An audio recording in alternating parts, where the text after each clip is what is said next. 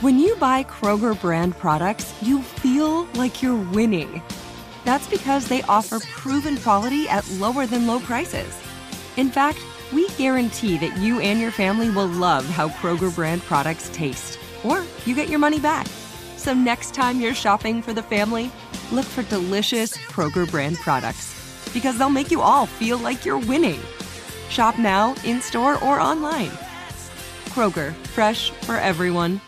What's up? This your boy Lil Duval, and check out my podcast, Conversations with Unc, on the Black Effect Podcast Network. Each and every Tuesday, Conversations with Unc podcast feature casuals and in-depth talk about ebbs and flows of life and the pursuit of happiness. Unlike my work on stage, I tap into a more serious and sensitive side to give life advice and simply offer words of encouragement, yet remind folks to never forget to laugh. Every Tuesday, listen to Conversations with Unc, hosted by Lil Duval on the Black Effect Podcast Network, iHeartRadio app, or wherever you get your podcasts. Presented by AT&T. Connecting changes everything. Hey everyone, this is Jodie Sweetin from the podcast How Rude, Tanneritos. I've been needing a quick getaway with my family, and the 2024 Hyundai Santa Fe is the perfect vehicle to take us there. It has standard third row seating, so I'm able to pack my entire family, plus pets, in the car, while also having enough room for our camping essentials. Available HTRAC all wheel drive will get us through any dirt trails, and available dual wireless charging pads will ensure we never have to worry about getting stuck with a dead phone in the middle of nowhere. Visit HyundaiUSA.com or call 562-314-4603 for more details. Hyundai, there's joy in every journey.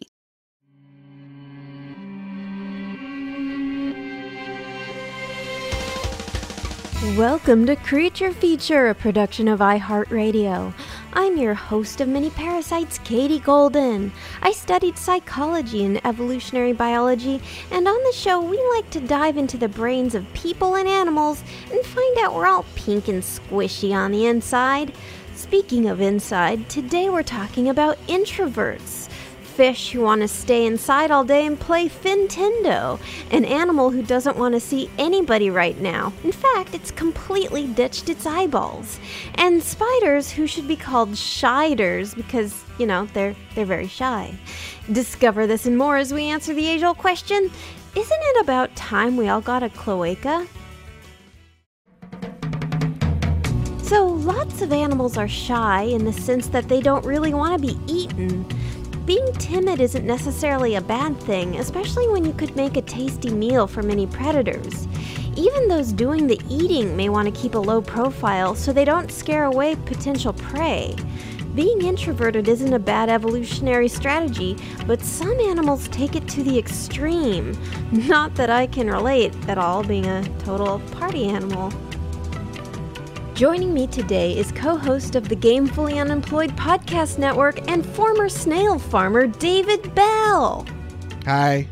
Welcome, Hi. Dave. Uh, thank you. Thank you. I'm excited to be here. Do you want to explain really briefly why you're a former snail farmer? I got an aquarium in my 20s and we got two snails for it. And then it became 50 snails because they really like to uh, mate, I guess. Yes. Uh, and that's it. That's the that's the end of the explanation. And then and then I don't know what happened to that Mm. tank. I think we gave the snails away Mm. because it was just too much to handle. too too many In your- mouths to yeah, feed. in your 20s, it's a lot of responsibility is having that many snails. I actually currently have that situation. I have an aquarium which is mostly snails now. Yeah, they're a virus.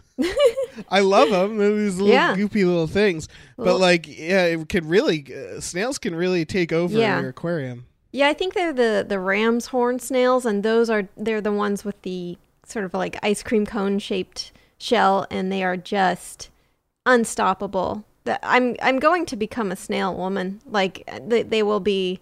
This apartment will be snails soon. Right. Yeah.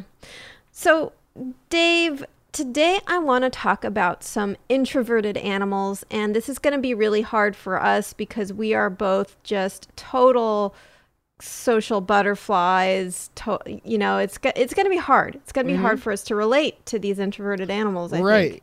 I just got to go out all the time. Yeah. That's what that's me. Everybody's like, "Look at Dave. He's always out there." Yeah, exactly. The Doing stuff. quarantine is like a big departure from my normal routine where I was going out every day, hitting Right. the town, painting that town red, Oh going yeah. bumping el- elbows, going to parties all the time for Just sure. randomly randomly approaching strangers. Yeah. Talking to strangers. Yeah, yeah. Oh, that's my favorite. I do love Yeah. to talk to strangers. Eye I'm so good at it. Eye contact Yeah. with strangers that you Making phone calls for fun. Just Oh, calling yeah. someone up on the phone, you know? oh, it's the best. It's the best. Yes. Hmm. But what we will try to empathize with these introverted, shy animals as hard as it is for us. Uh, yeah. The most gregarious people in the world. So, Dave, have you heard of the way that eels are coping with the quarantine times? Huh. I imagine they're uh, slithering in the water a lot. They're in holes. Hmm. They pop out of holes and freak people out. Yeah. Just doing the eel stuff, you know? Opening know- their mouths in a weird way. Yeah, you're not too wrong. You you've already this is good. You've got kind of a baseline understanding of the whole eel vibe. So now we're just going to kind of fill in the blanks and learn all about eels because Okay. they are one of the I love these guys. They are just a bunch of shy like little spaghettis, little pool noodles who are like the most adorable grumps to me. They love to sink into a hole and look at you like they're telling you to get off of their front porch, even though they don't have a porch. They got a real grandpa vibe. You've seen those videos of people petting eels like dogs? Yeah, yeah. That what's what's up with that? That's amazing. Yeah. Well, actually, I was going to talk about that. Uh, so, probably the eels that they are petting may be morays, and as we will discuss soon, they can actually learn to be friendly towards humans, but it's not actually the best idea to pet a wild moray, not because it'll hurt you necessarily, but because that's not good for the wild morays or for the reefs. But first, I want to talk about a little tiny eel that is about, I don't know, the size of a pipe cleaner. Aw. And it is the spotted garden eel. And so the Sumida Aquarium in Tokyo is growing concerned that their introverted garden eels are going to forget what humans are and grow even more introverted and afraid of people now that there are no visitors because of the lockdown. And so the aquarists are finding that it is difficult to take care of the eels and check in on their health because they have literally forgotten what humans are and now they're getting spooked. Like it didn't take very long. They've just forgotten like what a person is. And Good so for they're like them. yeah, just like I want to check up on your eel health, you know, like Yeah. put a little tongue depressor down your eel mouth and they're like, "Who are you?" I don't know who you are. They're like, what are you? What? What in Sam's Hill are you? you have fa- fangs coming out of your body, and you're not shaped like a little noodle. I don't know what you are, and I'm not. I'm, frankly, I'm not having any of it. Mm-hmm. Yeah, well, here's the thing. Like, like our hands kind of look like mouths. Like you can make mouths with your hands, Right. Like, like puppets. And our feet kind of have like things on the end. So we must look like a big eel with a bunch of little eels coming off of them. Like imagine a person like that, where it's like Yeah. a person, but then there's just people a bunch growing of off people of them. growing out of them. I mean, the whole concept of hands and feet are probably really offensive to eels. yeah, just kind of like why would you grow this like offensive protrusion out of what could be a perfect noodle body you're right. They look at us and they're like, "That's excessive." that is what are they doing? They yeah, ju- you need you just need flaunting, the one the one long thing, Yeah. and you got the the grabber, and it grabs and eats. shoving your arms down our throats really Yeah.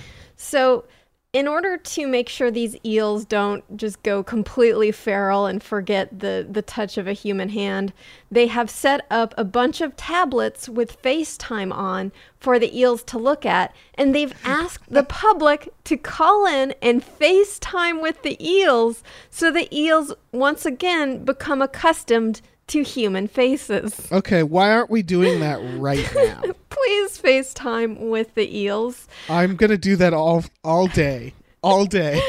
I'll link to an article. I'm not sure. I, I hope this is still going on. I think you can only call at certain hours. I'm hoping it's international. I'm not sure if it's just like they, they only accept like local callers, but yeah, I will definitely. If there is a way to FaceTime with these eels, I will link you to it. And oh, they did mention in the article I read, like if you do FaceTime with the eels, don't don't bogart the eels, don't hog them. Like only spend five minutes because Oh. other people are eagerly wanting to FaceTime with the eels. So you yeah, know, that's gonna be a problem for me. I was gonna just have the eel channel on in Yeah. my apartment all day. Dave's- Dave's gonna be on eel cam like all day. Yeah, yeah. So I, I do want to talk a little bit about what garden eels are. Dave, I have a few photos in the doc here for you to look at. These are the first ones. Oh no! Look at their little faces. look at their little stubborn little faces. They Their yes, little they frowny look very faces. grumpy. Yeah. Oh, and I see the FaceTime. That's Yeah. terrific.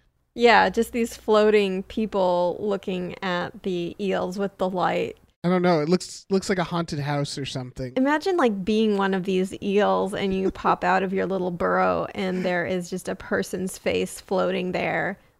Right, they're gonna be like, well, this doesn't make me like humans anymore. Like now they're like 1984ing me, like they're doing some some weird Big Brother stuff. It's like it's eel Blade Runner. Yeah, it absolutely is Eel Blade Runner. The eels are living in a dystopian future. Like a cyberpunk future, because it's also like these blue lights and stuff Yeah. in the aquarium. Yeah. Ah, Cyberpunk eels. Let me let me tell you a little bit about the spotted garden eels so you can get a sense of these grumpy little little noodles. So Yeah. they are a species of eel that they look like little pieces of spaghetti and they hide in the sand so they burrow down into the sand. So when you see them you don't usually just see them swimming around in the water. They're usually just poking their heads out of the sand or poking out maybe like a third of their body length out of the sand. And that's why they're called garden eels actually because they all stick out of the sandy floor like a plant and they live in clusters so they kind of look like weird ocean grass and they can grow up to about 15 inches long, so that's 40 centimeters, with only a half inch diameter, so 14 millimeters. So, yeah, they're just little long tubes, big old tubes. Yeah. If if I saw one in an aquarium or close up, they'd be very cute. But I imagine it's extremely unnerving if you're diving and you see what Mhm. you think is gl- grass and it Yeah. starts slithering. Yeah. Uh, I can see them being creepy. Uh, Yeah. I can see them like triggering a very specific phobia in people that they didn't even know they had. Yeah, imagine snorkeling and you're just kind of like floating around and you're you feel like some like grass on your tummy and you're like, "Oh, that tickles." And you look down and the grass is just like got these eyes and this really grumpy little face like right. They're like a Jim Henson character. Yes. Yeah. The yeah, the mouth is downturned and really close to the eyes, so it looks like a really grumpy muppet. yeah. It remember the um what are the aliens from remember the, the those like uh nope nope nope nope nope nope aliens? I do, but not enough to identify them beyond what you just did to describe them. Yeah, they were a Jim Henson puppet that was basically like a sheet of fuzzy fabric and then like a big big mouth and they would just go yep yep yep yep yep yep. That's in mm, and retrospect. Nope, nope, nope, nope. In retrospect, that feels real lazy of him. like that feels like a last minute Muppet that they were like, we just need a Muppet for this segment. Like I don't know, put a sheet over his hand. They have an extensive character Bible with a backstory and like how they had to escape their home planet because of their planet's version of global warming and they had to escape to Earth and now they're desperately trying to warn humans not to make this mistake. But they kind of condense that into them just saying, yep, yep, yep, yep, yep. yep, yep. So it is a sort of cream color and covered in black spots, and it has yellow eyes. They are found in the tropical oceans near Japan, Eastern Africa, and Polynesia. Uh, they dig burrows into the sand so they can quickly zip into the sand to hide from predators and stick back out to catch drifting food. And they basically spend their whole adult lives in these burrows. And during mating season, they'll just make burrows closer together so they can still mate while being homebodies, just carefully scooching their burrows together.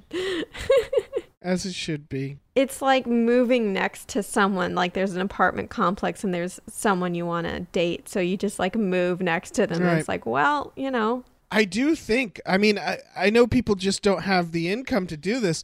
I do think there should be a step between moving in together and dating where it's do you want to move Mm. next to each other? want to be neighbors. Yeah, let's be neighbors. Let's see if Yeah. that works. Because then you know how noisy they are. You, Right. you sort of know how they live day to day. Um, If you can get along with someone as your neighbor, basically you can have a, a marriage that lasts until you die. Yeah. Because it's hard. It's hard to get along with a neighbor. I have a neighbor that like just leaves garbage outside and like raw chicken cutlets on the staircase sometimes and just wants like a whole pineapple. So in that case I understand like okay, so we wouldn't work out in a Right. marriage because I'm- I don't I don't like to put pineapples outside. Right. I know I'm the weird neighbor because like my my neighbor leaves her door open and she has a dog, and I'm just sort of like squinting at the sun and we'll just grab whatever package is outside. I live like the the guys in the burbs. Like you Yeah. don't see me much, and then when I come out, I'm a nightmare. But Uh, now that's just that's just normal though. yeah, it is sort of normal, but it was kind of always what I was doing. So Yeah. Well, Nothing's but, but now changed. But now it's just like you are the trendsetter. yeah, that's true. I was ahead of the curve. So now I want to talk about what what are eels? What what are eels? What are eels? what what even are eels? Have you seen the David Duchovny Jeopardy clip? no. Oh, where one of the answers was "What are frogs?" and then you hear David Duchovny just go, "What are frogs?" like to himself, just having fun over in the corner by himself. Oh my god. It's a very Uh, good Duchovny moment. That's excellent. I love that. What what are frogs? What are frogs? huh.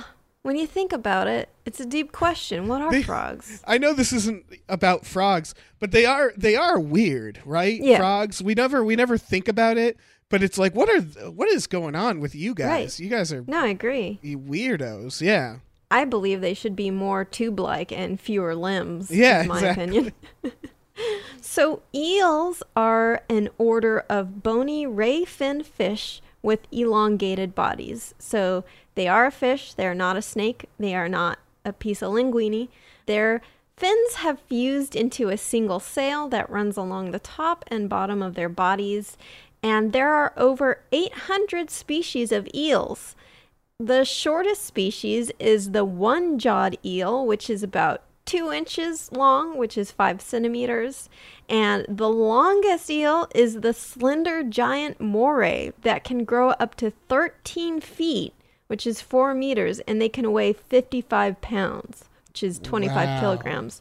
That's a, that's like, gosh. That's too That's a- much.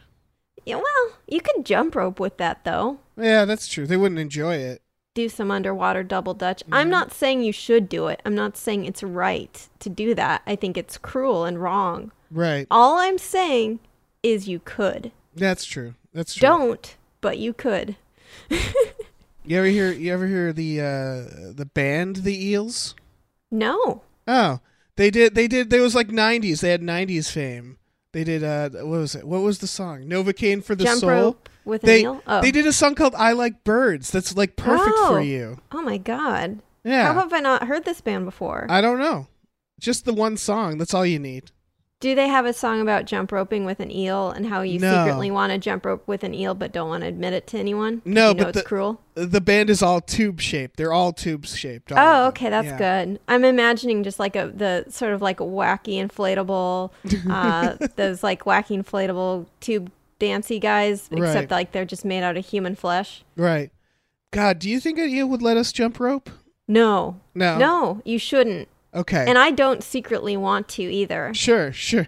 of course not. I, I, I imagine them with their little faces and you're jump roping and like they're just allowing it. Mm-hmm. Uh, and they just got that little eel face, that like half Yeah. open mouth face. But Perpetual that's probably not. eel face. Yeah, that's probably not how it'd go. Well, no, it'd probably how it'd go, but the the eel, I would say the eel's ability to express its fury is probably limited. So it would have that like gape mouthed eel face, but it Right. would be furious with you, planning things. Yeah. Yeah. Yeah. So the heaviest species of eels is the European conger, who weighs up to 240 pounds, and that's 110 kilograms. That's that's you know that's a lot of eel. I feel like A hundred. Wait, two hundred and forty pounds. yes, That's like a person. yeah. Look at the pho- there's a picture of a guy oh holding it up. Jump rope with me. Jump rope with me. bitch. Try to jump rope with me. so, eels are typically quite shy. They like to burrow into sand or live in a den in rocks or in a reef. They have all sorts of different kinds of skin colorations, so they can be spotted, banded, patterned. They can be really pretty. And that brings me to the morays. So, morays are a family of eels with species found all over the world's oceans. And by the way, when a species is found like all over the world, it's called a cosmopolitan species. when I first read like cosmopolitan animal, I was thinking like just an animal with like a martini in its hand, Right. quoting NPR, you know. Yeah, I, I- hearing that, if I read that word, I'd be like, no, that's not what they're called. Like, nice try, science book. It's this uh, eel just kind of like holding his AirPods with Right. his weird gills and On the going eel like, subway, "Oh, I yeah. just you know I, I read a I read an interesting article in the New Yorker." so it's also the I believe the type of eel that the those eels in the Little Mermaid were fashioned after. The what what are their names? I don't Oh, remember. the creepy ones. I haven't watched that in a while. Goof and Jeepers. I don't really know. Flotsam and they're- Jetsam. Flotsam and Jetsam. Thank you so much, Joel. Our producer just told us Flotsam and Jetsam. You had that. You had that ready. she had it like locked and loaded. I'm mm-hmm. I'm sort of blown over that. Is It is So the Sea. Witch is the best Disney villain, and I have her whole song memorized, and she calls them out, so it's there. All right, fair No, enough. that that's that's that's good stuff. I, I do love I do love that song, but I forgot that their names are Flotsam and Jetsam, but they are morays. And so one a, a couple ways like uh, to know what a moray is. Uh, I I think it's good to have like a little jingle. So here here we go. Here's a little jingle to to identify a moray. When it don't have good eyes and it relies on its smells, that's a moray. Nice. When it's got big sharp teeth and it hides in the reef, that's a moray. there you go. There we go. You're you're making my afternoon, Katie. Like, That's good. okay. That's good. That's that's my singing for the day. Actually, no, that's not my singing for the day. I have been singing a lot in quarantine. Not well, okay. I wouldn't say singing because Okay. I'm not really a singer, but I have been just singing random jingles throughout the day, much to the delight of my boyfriend and my hmm. dog who have to hear it all day long. Things like, you know, we're going to take the dog out. She's going to take a big dump. Things like that, you know, just basically bringing a little joy to normal everyday activities. hmm Yeah, why not? Exactly. It's what it's what you, you got it. You got to you got to find you got to find the jingle is what I Do say. you do you sing jingles to remind yourself of things? Not so much. No, I sing jingles just to kind of narrate what I'm currently doing. Okay. So yeah, no purpose, nothing. Yeah. Just just getting the energy out. Yeah, exactly. Yeah, That's fair. I mean, I've definitely spent more time talking to my cat now. Right. Because who the hell else am I going to talk to? exactly. Yeah, we had a whole fight over treats, but it's it's over Okay, with. It- we got good. it. uh, The- we got You've settled. it. You've buried the beef.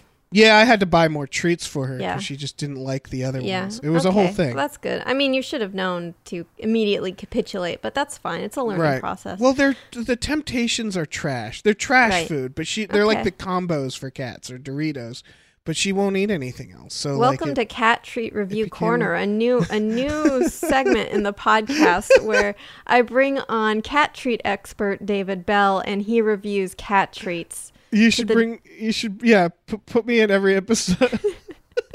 And Dave, what would you say is the mouthfeel of Temptations? they're like cereal. That wasn't no, it wasn't. I didn't want you Oh, to okay. answer. I, When I was little, my dad my dad fed me cat food as a joke, Okay, yeah.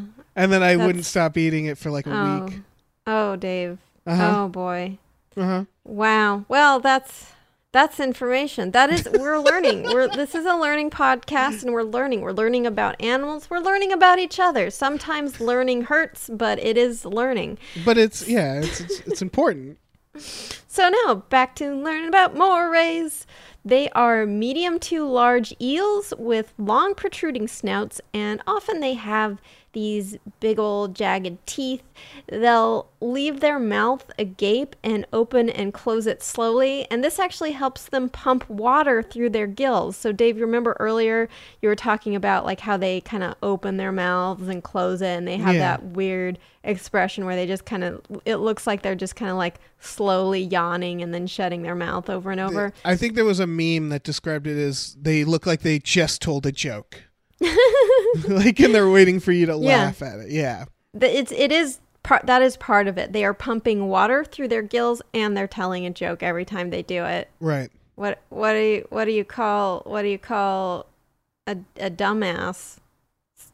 What? Someone someone with legs. oh. and arms. Ooh. Huh.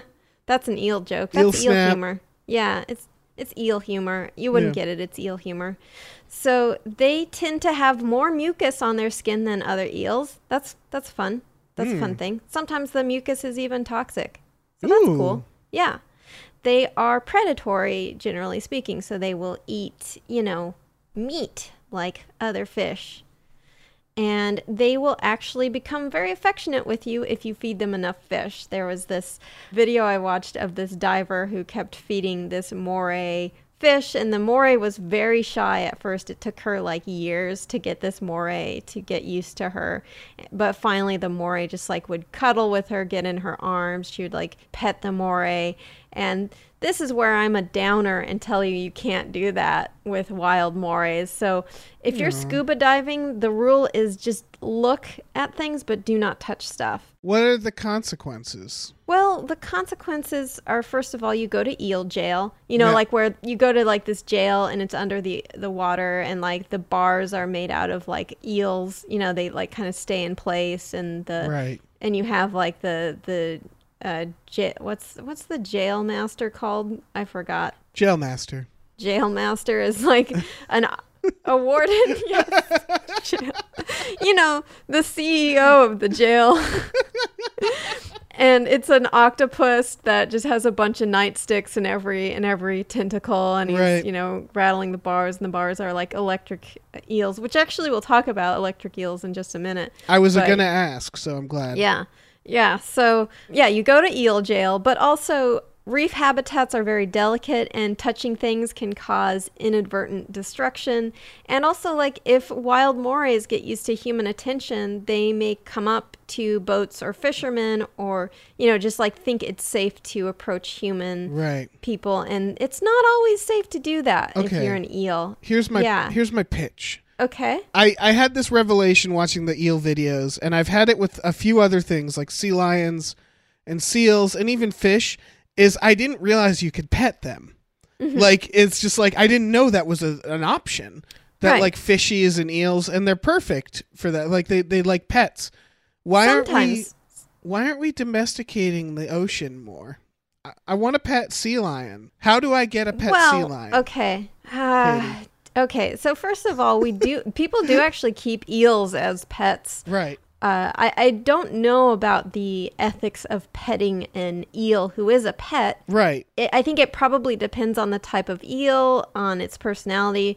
A lot of fish have that sort of mucousy stress coat. So if you actually touch a fish and pet it too much or pet it at all, it can distress the fish and it sheds that protective coat and that makes it vulnerable to uh, disease. I don't know if that's like So- just always the case. I've seen some people like basically pet a koi fish and it seems to enjoy it. You know, maybe like limited touching of certain fish is okay. I don't know. I can't give you a list of fish to touch, so I would say don't touch any un- until you like find out like the list of fish Right. you can touch. And generally speaking, I'd say any wild fish or any wild thing. eh, Basically, any wild animal, don't touch that. Right. It's the forbidden pet. Like the Yeah. fish, like even the fish that damages are like, we can't keep doing this. Like, I love your pet. that makes it more tempting, doesn't it? Meeting down and like in parking garages, giving like just a fish in a bowl, and he's like, "You know what I need?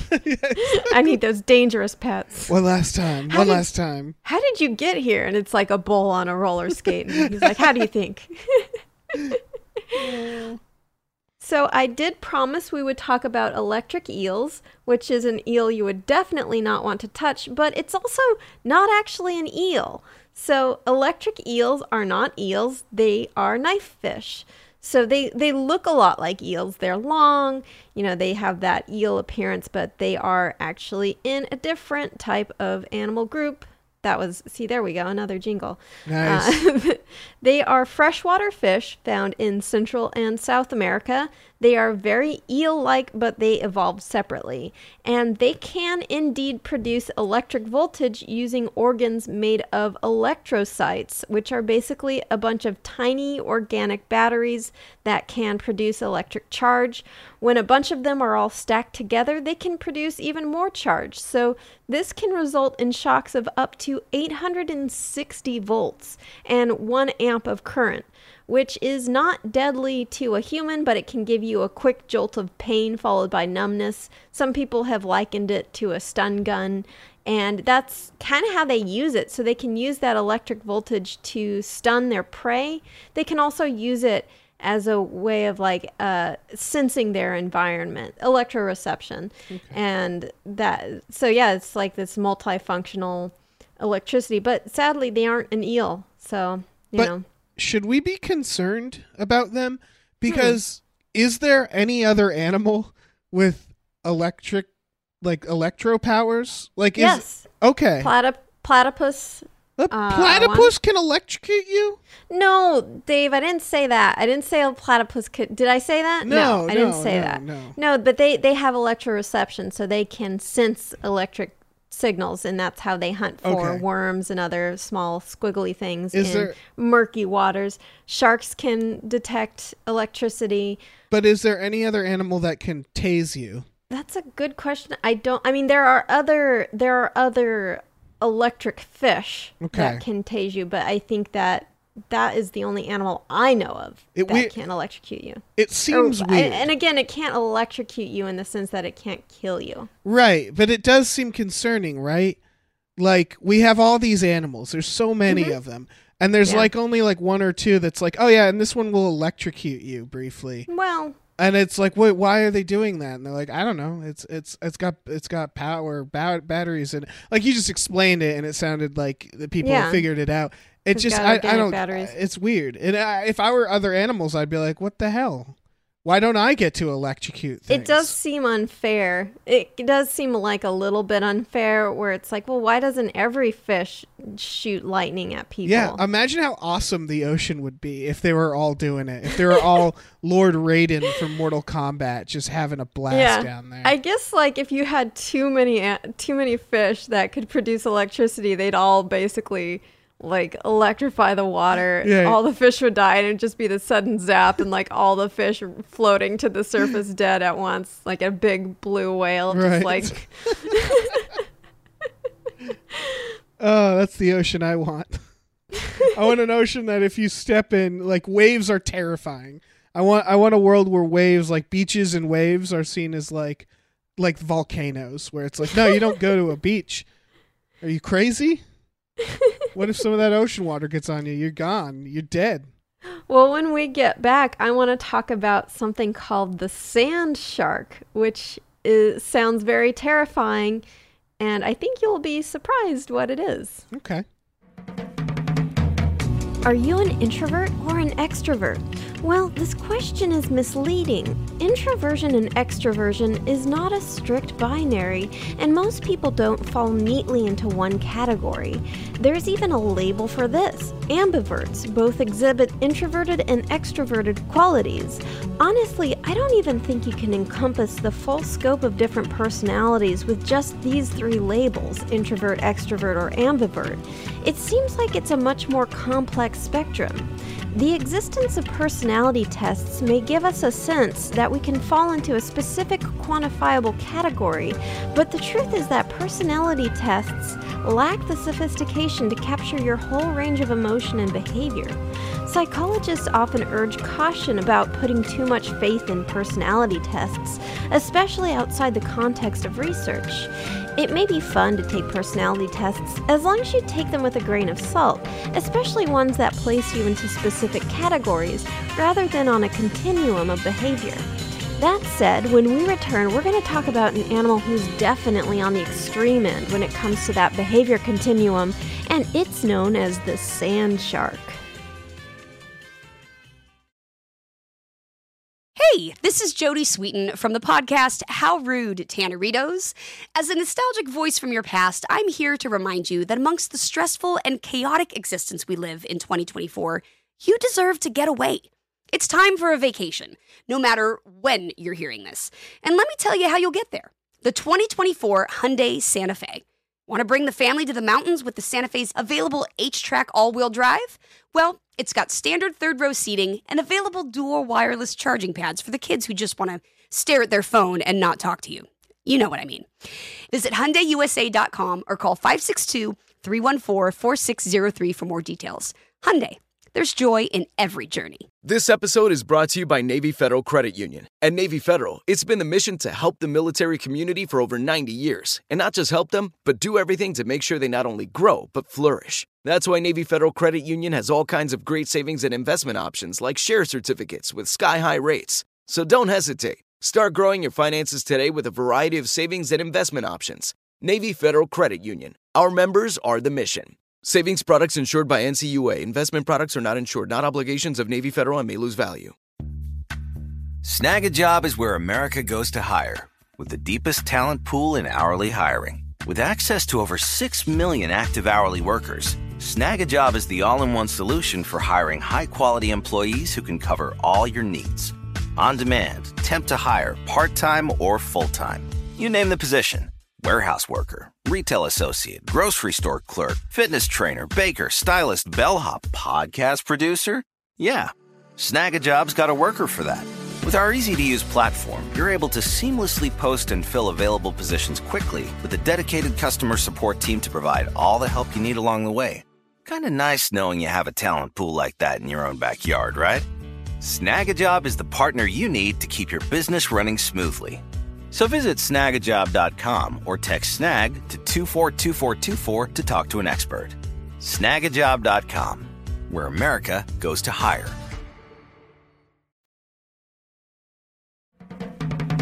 Imagine you're walking along some sandy desert dunes. Maybe you're in a sci fi world where you wear weird outfits and take mind altering drugs called the spice. You know, basically, you're at Burning Man. Well, you suddenly feel the sand shift beneath your feet. A sinkhole opens up, sucking you in with surprising speed. But that's just the start of your problems. As the sand drains below you, you see rows of sharp, hungry teeth and an eyeless horror writhing beneath you. So, Dave, when you think, and this is, I guess it's a leading question, but I'm expecting you to probably answer something differently than I want you to because, you know, that's that's how Mm-hmm. it goes in these in these podcasts. But what do you think like when you think of a reclusive animal, like a, a crazed reclusive an- mammal, what do you think of? Uh, I think of living in like a cabin uh, Mm. in the woods, maybe working on a novel. And like maybe the kids are scared of him, but like then Yeah. he turns out, or he or she turns out to be, you know, really nice in the end. Right. Um, or like, yeah, or like owns a scary dog, and the kids get their baseball stuck in their yard, and they have to create a bunch of contraptions to get that ball out. Well, I want to talk about something called the sand shark, which is sort of the opposite of that. Yeah. Well, it's a bit of a roller coaster because at first you're like, sand shark, that sounds really scary. I mean, there, I think there's a horror movie called Sand Right. Sharks. Yeah. Yeah, probably. Sand sharks, sand worms. Basically, you put sand and then a scary enough sounding animal after it. Right. Like sand tigers, s- sand lions. mm-hmm. Oh yeah, just burrowing around, their little Yeah, tail sticking yeah. out. Well, there is a mammal known as the golden mole, which is a family of fossorial mammals, which means that they live mostly underground or spend a lot of their time underground. And they look like a little it's kind of Pokemon like. It looks like a gold like a golden colored mole, like a blondie version of a mole. You know, like a blondie brownie where you're like, this looks brownie shaped, but it's blonde. Oh. And I'm, you know? Yeah. Yeah, yeah, yeah. Those those little those weird lie the lie pastry Yeah. cookie things. Right, Yeah. exactly. If you look in the doc, you can see a picture of this little guy. Oh, let me check this out. Oh no. Oh, it looks like a shoe. Looks like a Yeah. fluffy shoe. It kind of looks like it, it just like looks like a furry little ball with a nose and little toes sticking out. Yeah. So here's here's the roller coaster ride, which is like you hear sand shark, you think, uh oh, scary, you know, big teeth gonna eat me. Then you look at this little guy and it's like, oh, that's so cute. It's just a little, it's a little, little furry koosh ball with a nose and feet. Right. And then, but then when you learn about this, it becomes terrifying again. At least if you're like a termite. Oh yeah. So, well, it's yeah. it's like if you if you had a coworker whose nickname was like uh, Killer Steve, and he was like a little guy, and you're like, what did he do? Like you know, Mm-hmm. There's something. We're like, why did you, You get know, that name? Right, exactly. Yeah. It's on a, it's on account of all the people I killed. See? Yeah. so yeah, they are often they have this like golden, almost like iridescent fur, but some species are brown or slate gray, which must suck to be called the golden mole. And it's like, well, why aren't you golden? And it's like, well, I don't know. You know, ask ask my god, ask the god mole why they didn't give me golden fur. Ask the weirdo uh. who named the not eels electric eels. like we we're Yeah. we're we're we're maniacs when it comes to naming these things. Do you want to hear even more how much of a maniac we are when we come to naming animals, Dave? What? Because it makes no sense. Golden moles are not moles. Ah, ah. All right, is the system that whoever sees it first gets to name it, and we, there's no takesies backsies? Like Yeah, people are no, just like, nope, that's it. the name. Looks like a mole. Case closed. yeah, They look very much like a mole. They have the mole like shape, they have the diggy claws, the little nose. They are also blind, so they have no eyes. Actually, they do have eyes, but they are completely covered in fur and skin and they are totally non-functional. So they look like oh, what are those the the the tribbles in Star Trek? Yeah, Uh, yeah. They just they don't have like they do have a nose and claws, but they have like no eyes, and they look basically they look almost exactly like a mole, but they're not a mole. Right. So they are in the order Afrosoricida, which also contains Tenrecs, which is something we talked about on the Pokemon episode called Creaturemon, and which also contains otter shrews, which are neither otters nor shrews. Aw. So again, the naming of these animals, guys. Okay, so again, recap, quick recap. Golden mole, not a mole. It's in this group called Afrosoricida, which contains Tenrec and otter shrews, which are not otters and they are not shrews. Okay, so the golden mole also looks almost identical to Australia's marsupial mole, which is not a mole. Again, so the Australia's marsupial mole is not a mole. It is an os- it is a mo- Oh, okay, let me start over. The golden mole looks like a blonde mole, but it's not a mole. The golden mole looks very similar to the marsupial mole, which is also not a mole. It is a marsupial, even though it looks like a mole, but it's not related to the golden mole, which again is not a mole. Does that. it, it seems like what we're doing is we're disc- we're we where we cross the line Mhm. as as as a species is Mm-hmm. when we started describing animals by using the names of other animals. Right. Because it's like I get it. If something's like blue, you call it blue, whatever, and and, and like. Uh, like uh, you see something that looks like a mole, you're like, yeah, that's like a mole-like thing. You get it; it's a sort of mole, um, but then it makes it confusing. Yeah. Well, when people discovered these, they just thought it was a mole, probably. Uh, They didn't really, you know, question. It's like, oh, that that there's I've seen those before. That's a mole, and they didn't Right. think about this idea, like the idea of convergent evolution, where you have two animals who evolve independently to look almost identical. I think is hard to grasp for your, you know, 1800s guy going out and like, mm, yes, Watson, I've found a golden mole. Yeah. I've tried to eat it, but there's not much meat on those bones. I'm surprised they didn't describe everything as like some because like uh, I get it. Like everything's kind of a mole. Right. Like my cat's kind of a mole. It's Right. small. It's furry. It's aggressive. Like uh, yeah, I, it's like they're all it's all moles Yeah. and possums and stuff. you seen those long sea moles? Yeah.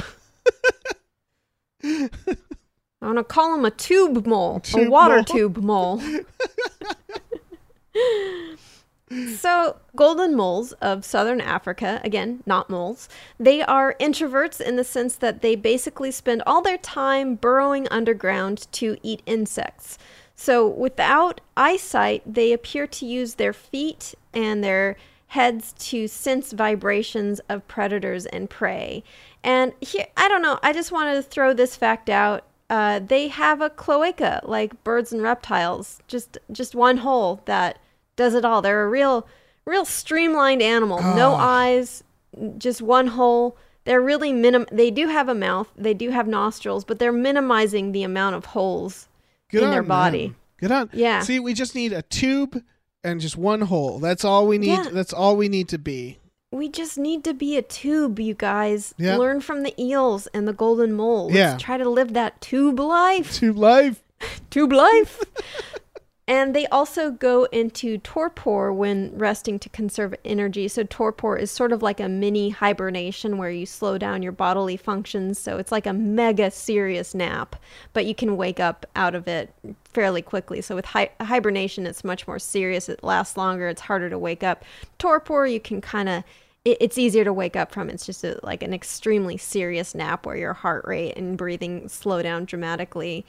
And they have highly efficient kidneys and they don't really have to drink water, so they can get most of their moisture from prey. So they are just the most efficient little fuzzy donuts. Yeah, they got it all figured out. How do how do we how do we uh, pretend like we're the the dominant species when these little moles are running around? I don't know. I mean, uh, you know, we say we're the most dominant, but are we the most efficient? Oh yeah, we're not. We're definitely not the best species. Right. Uh, like we don't. I don't know what these moles are up to. Also, like they could be running it all. I don't know. Well, they Um, do spend a lot of time underground. Do we spend a lot of time underground? No. No. So we don't know what they're doing down there. Yeah, we don't know what they're scheming. their little mole with their little mole plans. So there's a species of golden mole that spend all their time in sand dunes and they basically swim around under the sand and sneak up by sneak up on prey by burrowing under them and devouring them from below like one of those worm from Tremors or the sandworms from dune Right. you can actually see them swimming under the sand like remember in looney tunes like when bugs bunny would burrow under the Oh, dirt yeah. and you'd see like a mound of dirt moving around it looks like that but in sand That's amazing. and they are able to sense the vibration of insects walking on the sand above and they will just like get right under the insect and eat it up like imagine yeah, that's literally the graboids and tremors. They feel Right. vibrations. Yeah. right right and that's why that's why they are also called a dune shark i don't know why they aren't called the graboid dune graboids but you know Right. Yeah. um, they don't so so they just like imagine being like a little termite or they will occasionally even eat small reptiles but termites make up most of their diet and you're just like you know, walking on the sand, you don't see anything, you know, you're you're staying vigilant and then like a sinkhole swallows you up and then a mole that caused the sinkhole swallows you up again with its teeth. It's just horrifying. Yeah, that is that's that's horror movie stuff. That's Yeah. yeah, Yeah. uh, but adorable. Adorable. With a with an animal that's so droopy it can't use its eyes. cute. It's like Yeah. you're too Uh, squishy for sight. but I'm gonna eat you from below. exactly. So these dune sharks, the golden moles that live on the dunes, don't tend to live in permanent burrows like other species of golden mole.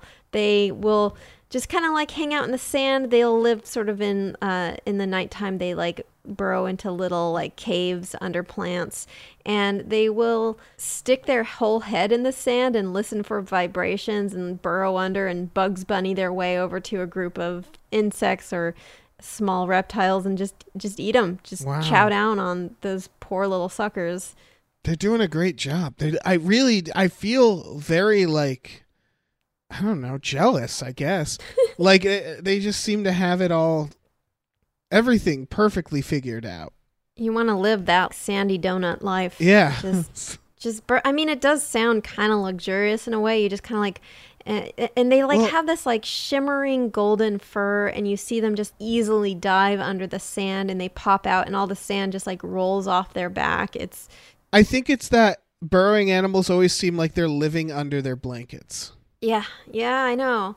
Do you ever like I have those mornings where I basically just like rip off all the blankets from the bed and as I move because it's like I don't want to leave bed, but I have to for some reason. So as a compromise, I bring most of the bed with me. Yes, and then when you plant somewhere, you just sort of plant down in a like a sleepy position. Right. And you Uh, just kind of like burrito it up. Right, you go, you you start the coffee maker, then you just lie straight down on the kitchen floor.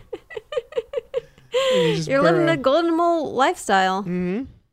I'm actually named after the golden mole. I was gonna say you're living the golden lifestyle. Your your family name is, is The, the, family golden- name is named after the golden mole. Okay. Even though it's spelled differently. For copyright issues, we had to change the Right. spelling. But yeah, we are named after the golden moles. Sure. Do you have do you have the same problem as me? Is you know when people like look up what does your name mean? Uh, Mm-hmm. and it's like oh it means it means peacefulness or it means Mm-hmm. this. I looked up my last name and it was just like it's like an instrument, man. Yeah, it's just bell. like okay, fine. Yeah. like I don't know what I was expecting. Like Yeah. is it kind of the same? Or they're like it's golden, golden. Like yeah, it's like I guess a- so. I don't really know like what I I have. I actually don't really know because it's G O L D E N. Surprise, surprise. And it is a Jewish name. It is a Russian Jewish name. I think originating somewhere near the Ukraine. And I don't know what it, means. Maybe it means used to be like. Maybe it was like goldsmith at one point, or you know, and Right. Goldschmidt or something, and like, uh, but then it just got shortened to like, yeah, just golden or just golden, you know? I hope it. I hope it goes all the way back to Dune Shark. Oh, like I you just hope like, so. We follow were- it, we and they're were- like, no, it means shark, Dune Shark. We were golden mole shepherds. Yeah. also, Dune Shark. I just realized is like that's like someone's Mad Max name. Like Oh, that's yeah. that's an apocalypse name. Yeah. yeah, yeah. He's got tubes coming out of his eyeballs or oh something. yeah. Oh yeah. He's got tubes uh, coming out every which way. It's These are very Mad Max mammals. Yeah. Just so and so efficient. Admire their efficiency. they got it all figured out. They I don't know. minimize the hole, minimize the holes, and, and that's probably good because they're spending so much time underground. Like you're minimizing the amount of like holes that like sand can get into. Yeah, you don't want can't many get in- holes. Yeah, it can't get in your eyes. You don't need them. You don't need your eyes because you're like like an earthbender listening to vibrations in Mm-hmm. the ground. And like you d- you only need one hole really, like downstairs in the downstairs plumbing, only one hole means less sand gets gets in there. Right. Yeah, just really really sleek redesign of a mammalian body that I enjoy. Yeah. Good good on them. Good job, moles. Golden moles use their super hearing to their advantage, but for humans who are more introverted, noise can be a problem. A study published in the Journal of Environmental Psychology by Belojevic et al. found that a noisy environment can affect performances on mental arithmetic tasks, but it depends on whether you're more introverted or more extroverted. Participants responded to a questionnaire that estimated their leanings towards extroversion or introversion. Those that were more extroverted were able to complete the arithmetic tasks faster in noisy environments compared to quiet conditions. Conversely, more introverted people struggled with concentration and felt fatigue during noisy conditions compared to quiet conditions. The study does not reveal causation, that is, whether introversion or extroversion causes the difference in mental processing, or if introverted and extroverted lifestyles change the way your brains work in different environments. Either way, it does show that if you're more introverted and you have trouble concentrating in noisy environments, you're not alone. When we return, we'll talk about an animal that barely makes a sound, but whose bark is worse than its bite. Well, in most cases. Hey, this is Jodie Sweetin from the podcast How Rude, Tanneritos. As a nostalgic voice from your past, I'm here to remind you that amongst the stressful and chaotic existence we live in 2024, you deserve to get away. It's time for a vacation, no matter when you're hearing this. And let me tell you how you'll get there. The 2024 Hyundai Santa Fe.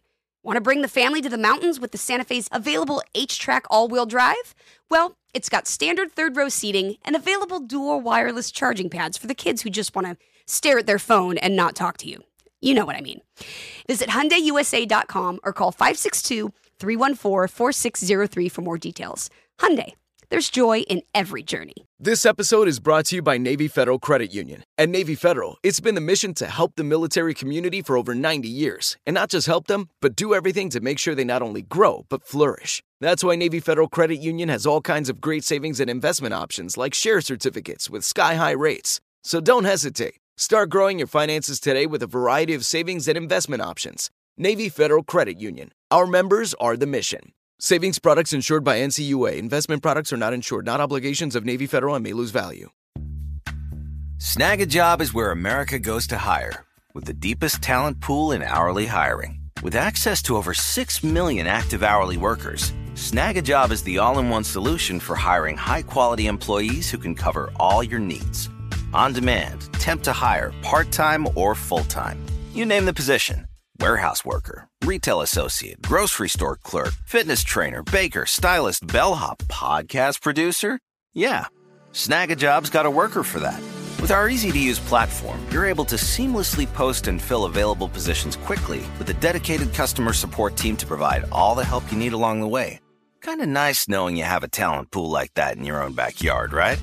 Snagajob is the partner you need to keep your business running smoothly. So visit snagajob.com or text snag to 242424 to talk to an expert.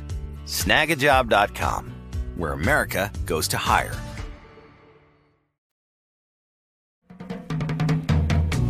So, Dave, this may be an odd question for you given how much you are a party animal, love to party. Mm-hmm. But have you ever been to a party or social gathering, like, you know, in the before times? You should be doing zero partying now.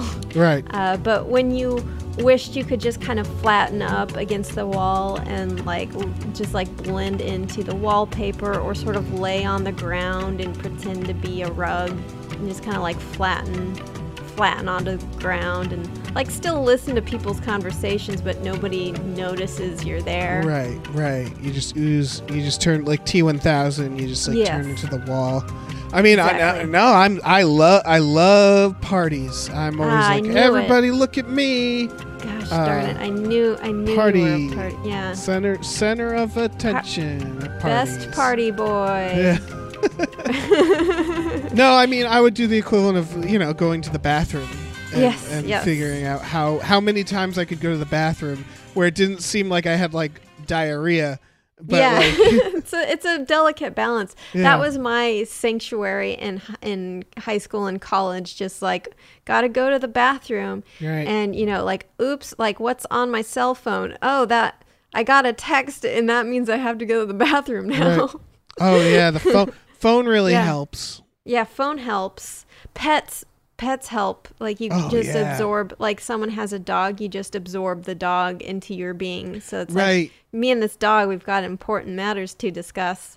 You ever have it though? I've had this happen where you do where the pets where you you gravitate to the pet and the pet even is like, look, I have other people to hang Yes, out with. the pet Like, rejects you. Yeah, It's it's, the- it's the final- It's like, Yeah. look, you're you're great, but it's been a it's been an hour, so I'm Yeah. gonna see who Oh, else yeah. is around. Oh, absolutely. I've like I've like clung to a pet and the pet is, is just like, you know, like, okay, it's like it was nice to meet you, but like Yeah. could you not be so clingy? You're Yeah. like really cramping my style. Right, exactly. Yeah. And it's and it's a pug and it's just like, no, please. Right. Please don't leave me. well, I want to talk about an animal that has perfected the wallflower method by basically just doing exactly what I described. And this is the wraparound spider. So, Dave, there is a picture. Uh, do you are you uh, afraid of spiders? look at him, he's cute. Oh, that's good. I'm glad. I find them cute too. I have okay. This is my my spider history. Is my best friend growing up had a tarantula, and so when I would sleep over, my face would be aligned with the terrarium. so I'd wake up to like this tarantula just staring at me. Uh, and so what that did was it gave me like a little bit of nostalgia for them, but smaller. Oh my god, it's like it's like what the that aquarium is doing to the eels where Right. it's habituating the eels to the human faces. In this scenario, you were the eel and the tarantula face was the human face and it habituated you to the tarantula face. You're right. I was the eel the whole time. um, another another thing that um like I got I found littler spiders a little creepy. Like I like them when they're fluffy. Um, Yes, fluffy spiders. Another thing that made me like spiders more is my cat because she's like a big old tarantula. She's got Yeah. she scuttles. She's got like Yeah. you know they got dead eyes, insect Yeah. eyes. Uh, and She's so got arachnid energy for sure. yeah, and so like that actually has made me more like like spiders more because I'm like, oh, look at them scuttle. they just want treats, but not Mhm. any treat. The sp- the specific treat. Well, this They'll one is others. I've seen people describe this as horrifying. To me, it's really cute just because it's such a shy little little. it's just so shy. They just want to be just. So basically, this shy Australian cutie likes to flatten itself and wrap around a tree branch, which is a form of crypsis to make it look like a bit of bark or lichen and blend seamlessly into the branch due to a mottled leopard-like coloration. So it's kind of it's brown, sort of mottled. It looks a little bit like a piece of bark, but it doesn't just sit on the branch. It wraps around it like you know like a slap bracelet. Yeah, It, it's like a slap bracelet but made out of a spider. It, it just like slap bracelet. or a cute one. Sorry, not to not to keep going on the cuteness of spiders, but I think part of what makes them cute is that they're kind of horrifying. Yes. Yeah, exactly. I had a friend describe them perfectly as their lives are a combination of mortal terror and insatiable bloodlust. Right. Like that's that's their two modes. Is like they're like I Right. don't want to die and I just want some blood. There's this video of a spider getting spooked like getting startled and you know it's it starts out you know that's got these big slender legs and it's crawling towards you and it's got that spooky spider energy and then someone startles it and it just does a thing that you know like most creatures do when they're startled where it kind of jumps and then just like starts to flail away in a panic all its legs Right. operating in just a panic just flailing. It, it's Like a and it's so awkward you know Aliens, like skidding across the floor stumbling and tripping a bit. You know it's Right, so- they're horrifying, so but they're like. I'm sorry, uh, I'm a Right. monster. Yeah, because they they're horrifying to little insects that they eat, but like Yeah. to a human, like they they'll look up to you like mid digesting a fly and and look like, uh oh, um, Yeah. I'm sorry, please, oh oh god, uh, this is awkward. Oh jeez, uh, such little monsters. They also seem to know exactly. They know exactly how to bother us, how to freak Yeah. us out.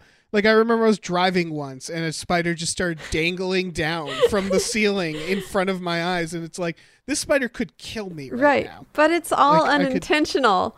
So Right. just just hanging on a thread and then it kind of slowly turns around until it's face to face with you and you can imagine it just doing a tiny gulp just like Right. uh-oh It's like it's like being dressed like a werewolf in public, and you keep Mm-hmm. scaring children, and you don't want to scare children, but you you're not going to take off. You can't take off the werewolf costume. i'm So sorry like, i have oh, so God. many legs Yeah, i I come for you it's me too I can't change who I am.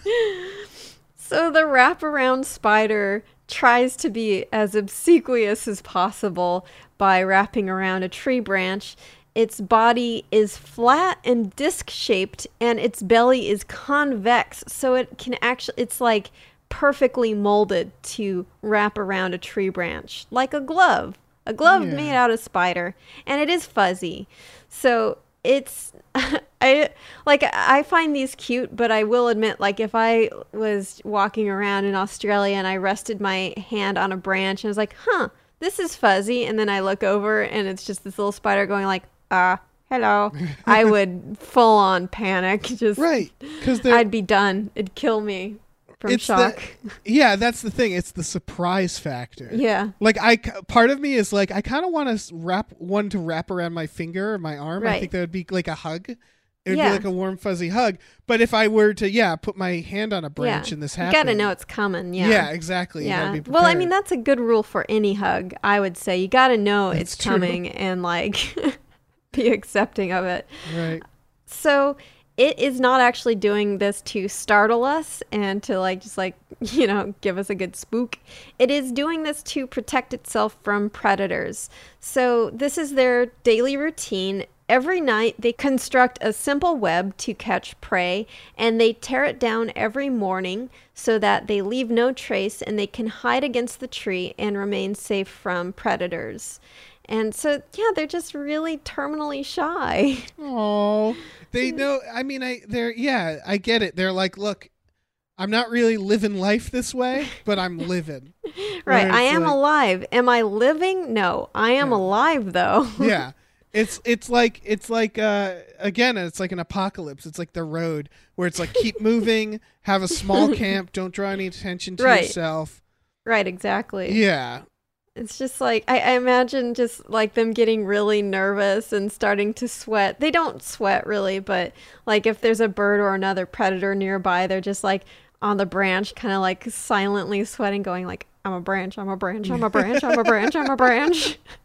You're right just some bird feet like right near them like kind of Mm-hmm. Yeah. slowly yeah Just just a normal branch, just doing Normal normal branch branch. stuff. Normal branch. they should have done what other spiders in you said this australia right Mm-hmm. and just get big enough to kill the birds that seems like a technique Just shoot lightning. Why Yeah. don't all animals Yeah, shoot just lightning? shoot lightning oh man So one other reason to love these spiders is they're not a threat to humans. They do have a mild venom, t- and but that's really just for their prey. They that venom is not typically dangerous to humans who aren't allergic. Which again, like, don't just go poking a spider because you don't know if you're going to be allergic, have a bad reaction. right and also leave the spider alone Yeah, just leave it alone. Come on, they're shy. They're they're they're poor little shy guys yeah and gals. Yeah, I, I feel like we would be less afraid of spiders if we viewed them as extremely awkward, shy little nerds just yeah trying to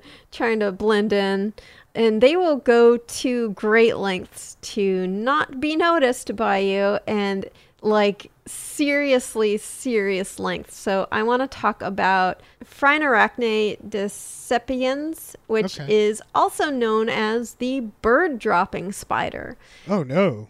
So there are a few types of spiders and other insects that will actually try to look like bird droppings, but this one really takes it to another level. I think this is the best bird dropping mimic I've ever seen. So this spider is a very shy little crab spider from Malaysia who wants to is so desperate to go unnoticed by predators that it mimics a pile of poo, which is also what I do when I don't. You know, mm-hmm. like when you mm-hmm. don't it's like especially now like when I'm trying to socially distance, so like as like if I look like a piece of bird poop, like, Right. you know? Or just a pe- like yeah, you you get your you get your blankets that you've been having with you all day and you wrap Right. up like a like a piece of poop. And they're also like covered in bird poop because of all the birds I've been letting letting inside. Mhm, mhm. It's like I can't go outside. Come inside. Right, yeah. Share the space with me. Poop on my blankets. Become one. Yeah. So these bird dropping spiders are like the Daniel Day Lewis of bird poop. They have the role They- of the lifetime. They only Um, work every like five years. It is literally life or death. So this is the role of a lifetime pretending to be bird poop. So the spider's belly is chalky white with a kind of light shine on it. It's got these black legs with some splotches of white. Take a look at that photo of Wow. this this thing. Is, the poop around it part of the spider? Mm, that's an interesting question and one I will answer. Um, you know what I appreciate about this spider? Mm-hmm. He, he or she, they, they, they're not disguising themselves as something we're gonna want to touch. Right, right. So it's a good, like they're not, you know, they're not uh, the gummy bear spider or Right, anything like that. Like They're, they're, not, the trying to dollar look- bill spider. Yeah. I want, God, I want one of those to exist. Where it's like as a bizarre coincidence, they just Mm-hmm. look like our currency. And every time you see a dollar bill on the ground, you have to ask yourself, is Is this, this going to be a spider? Am I going to touch it? Is it going to bite me and scuttle away?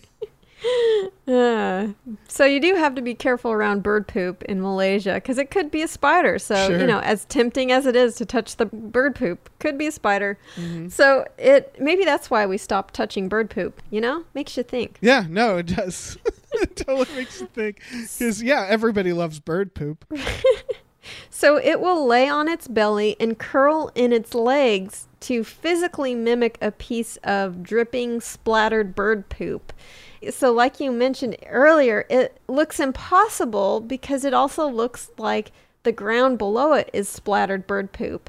And any bird poop actor knows that staging and atmosphere are the most important parts of embracing your character as being bird poop. So, so it weaves a flat white bed of sticky web that it anchors itself to. So it's not just to look like bird poop, although it does. It, it gives this really nice stage of, you know how like if a if there's a piece of bird poop, it kind of splatters. There's like a flat part of white, dry, crusty bird poop, and then a sort of like moister bulb of bird duty Right, right. this is like the spider is uh, made this effect so its web is this flat white it looks like dried bird poop and then the spider itself looks like that like little chunk of extra bird poop on top with you know and the black legs mottled with the white it is stunning how detailed its coloration Yeah. is to look like splattered bird bird duty I have a question about this spider and the last one. yeah How do they know to do this? I mean, they they don't. So they're spiders, right? They don't have the biggest brains. They don't really know that they're doing this. They're not like, even though I like to Right. joke about it, they are not like, all right, today's another day to pretend to be a piece of poop. Right. They aren't they aren't a group of spiders of the same Right. species who is like, "Hey, I have an idea." Right. you see those bird poop? But like I uh, this is probably a dumb question because it No. applies to just animal behavior in general. But like has it seen bird poop and it knows to do that? No. How does what is in its DNA that knows Yeah. I need to look like bird poop?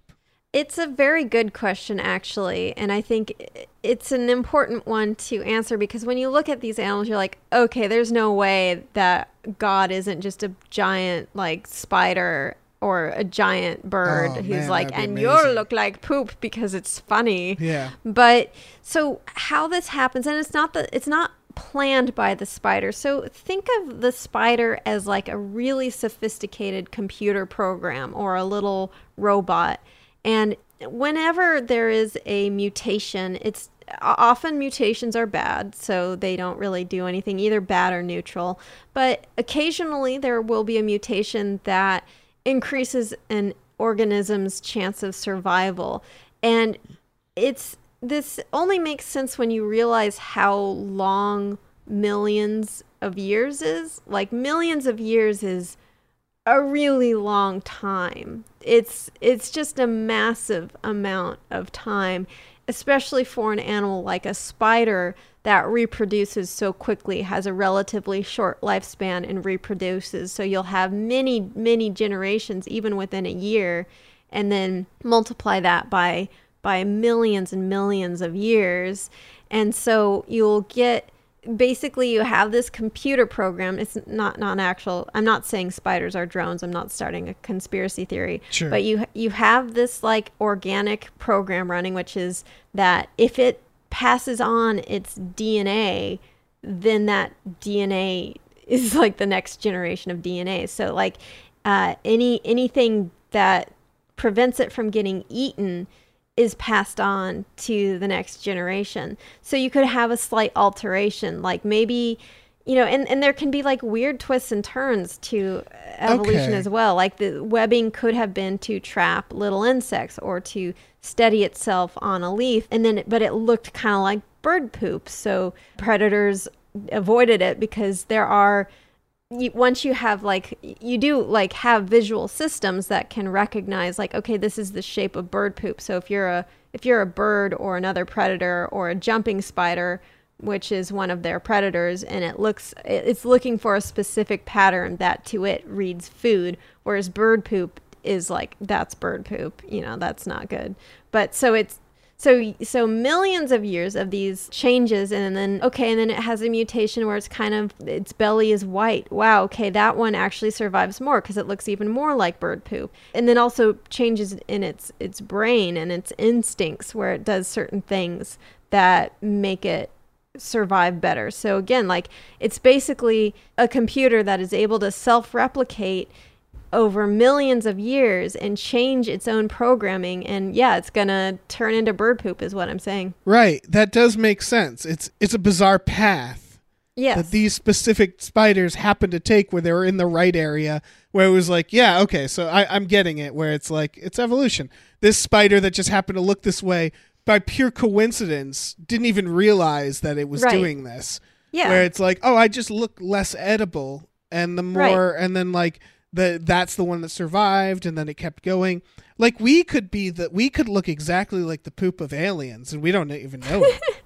we have no idea. I think that is what is confusing when we think about evolution because humans can, and some animals potentially can make conscious survival decisions. So, But like we humans, do, yeah, we do. Like, why do we have hair? It's like I don't know, and it's like, well, because because it looks cool and it's fun to feather. right. But uh, after like all this time, it's just that's like the way you'd ask the spider, like, why do you look like that? They're like, I Right. don't know.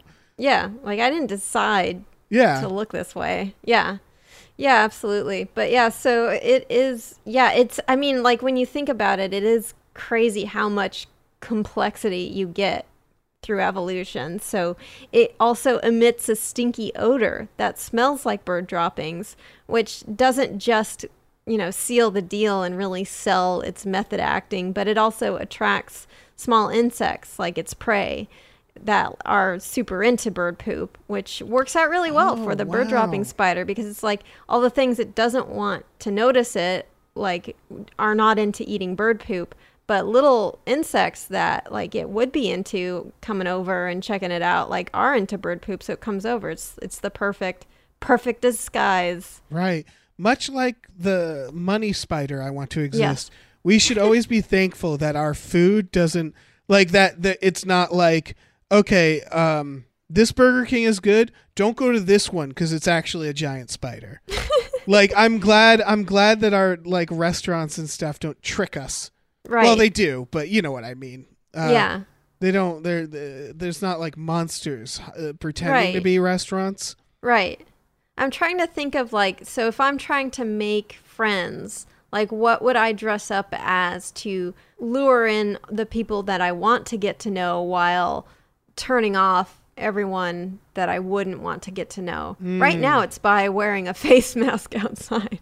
Right. That helps. Because it's like all the responsible, good people are like, hey, that's great. I love that you're wearing a face mask. And all the terrible people think I'm being weird. So, Right. I think the face mask is it until Yeah. it's until it suddenly until like you know in like I don't know five years from now when it's hopefully not a problem anymore. hopefully.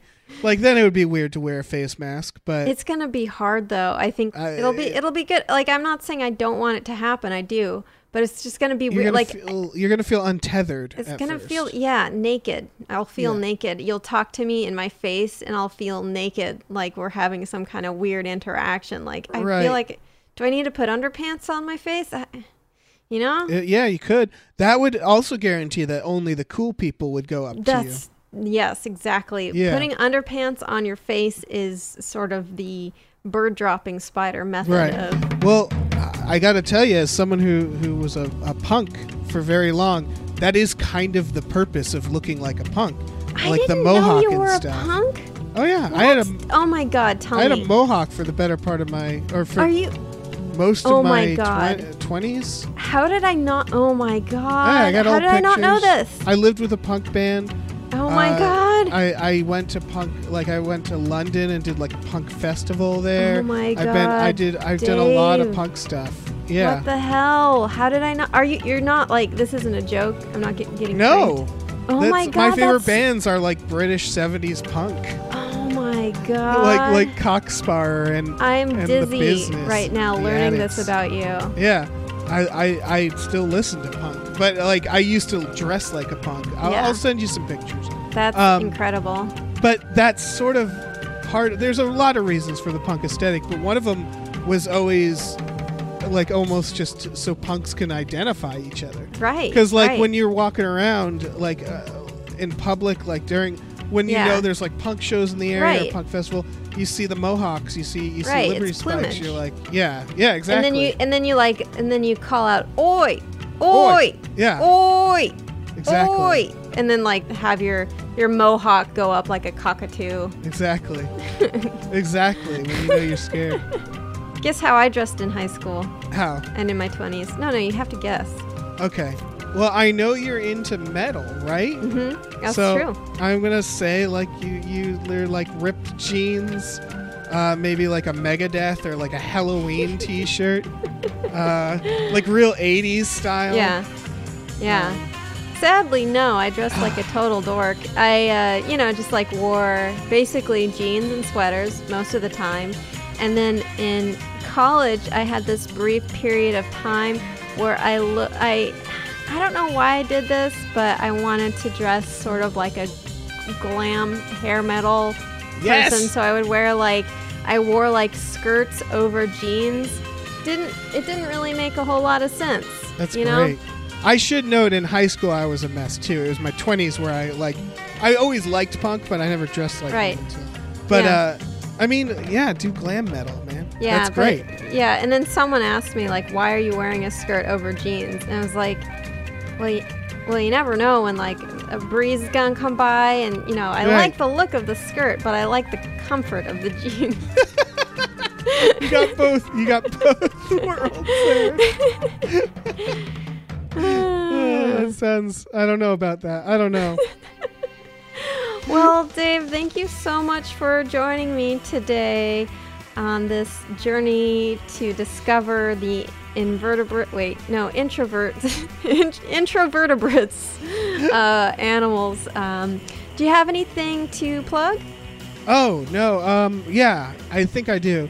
I I I co I co-run a podcast network with Tom Ryman. It's called Gamefully Unemployed. Our po- our podcast is called. It's it's. I think it's marked as story mode on like iTunes and and the and the other podcast places. But you can also just check out our Patreon at patreon.com slash gamefully unemployed. Uh, you can also hit me up on, on the on the Twitters at, at movie hooligan. Awesome. And you can find me on the internet uh, at Creature Feature Pod on Instagram. I'm going to try now actually loading pictures of the animals that we talk about on the Instagram. So it, we also have them in the footnotes, but if you're on another platform and those aren't working for you, I'm going to try to get those up on the Instagram as well. So that's at Creature Feature Pod on Instagram, at Creature Feet Pod on Twitter. That's F E A T, not F E E T. That's something very different. And you hmm. can find me on Twitter at Katie Golden. And you know, just like my Katie thoughts, like, they're not necessarily related to the podcast, just Katie thoughts. And as always, I am at Pro Bird Rights as well, where I am fighting for everyone's rights to be a bird or bird poop. I don't Yeah. judge. I don't judge. Thanks to the Space Cossacks for their groovy song Exalumina. Creature Feature is a production of iHeartRadio. For more podcasts like the one you just heard, visit iHeartRadio.com, the iHeartRadio app, or wherever you listen to your shows. See you next Wednesday.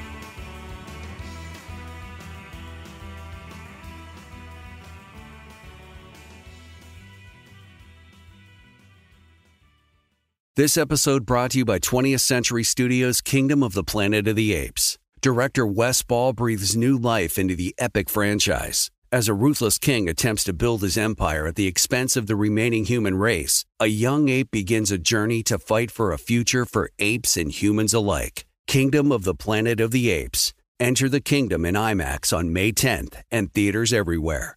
Get tickets now.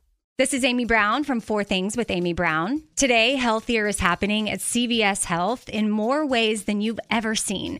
It's wellness destinations for seniors, including select locations with Oak Street Health and CVS Pharmacy. It's doctors, nurses, pharmacists, and everyone in between offering quality care and support virtually in person and on the phone. It's in home evaluations through Signify Health and meeting mental health needs through Aetna.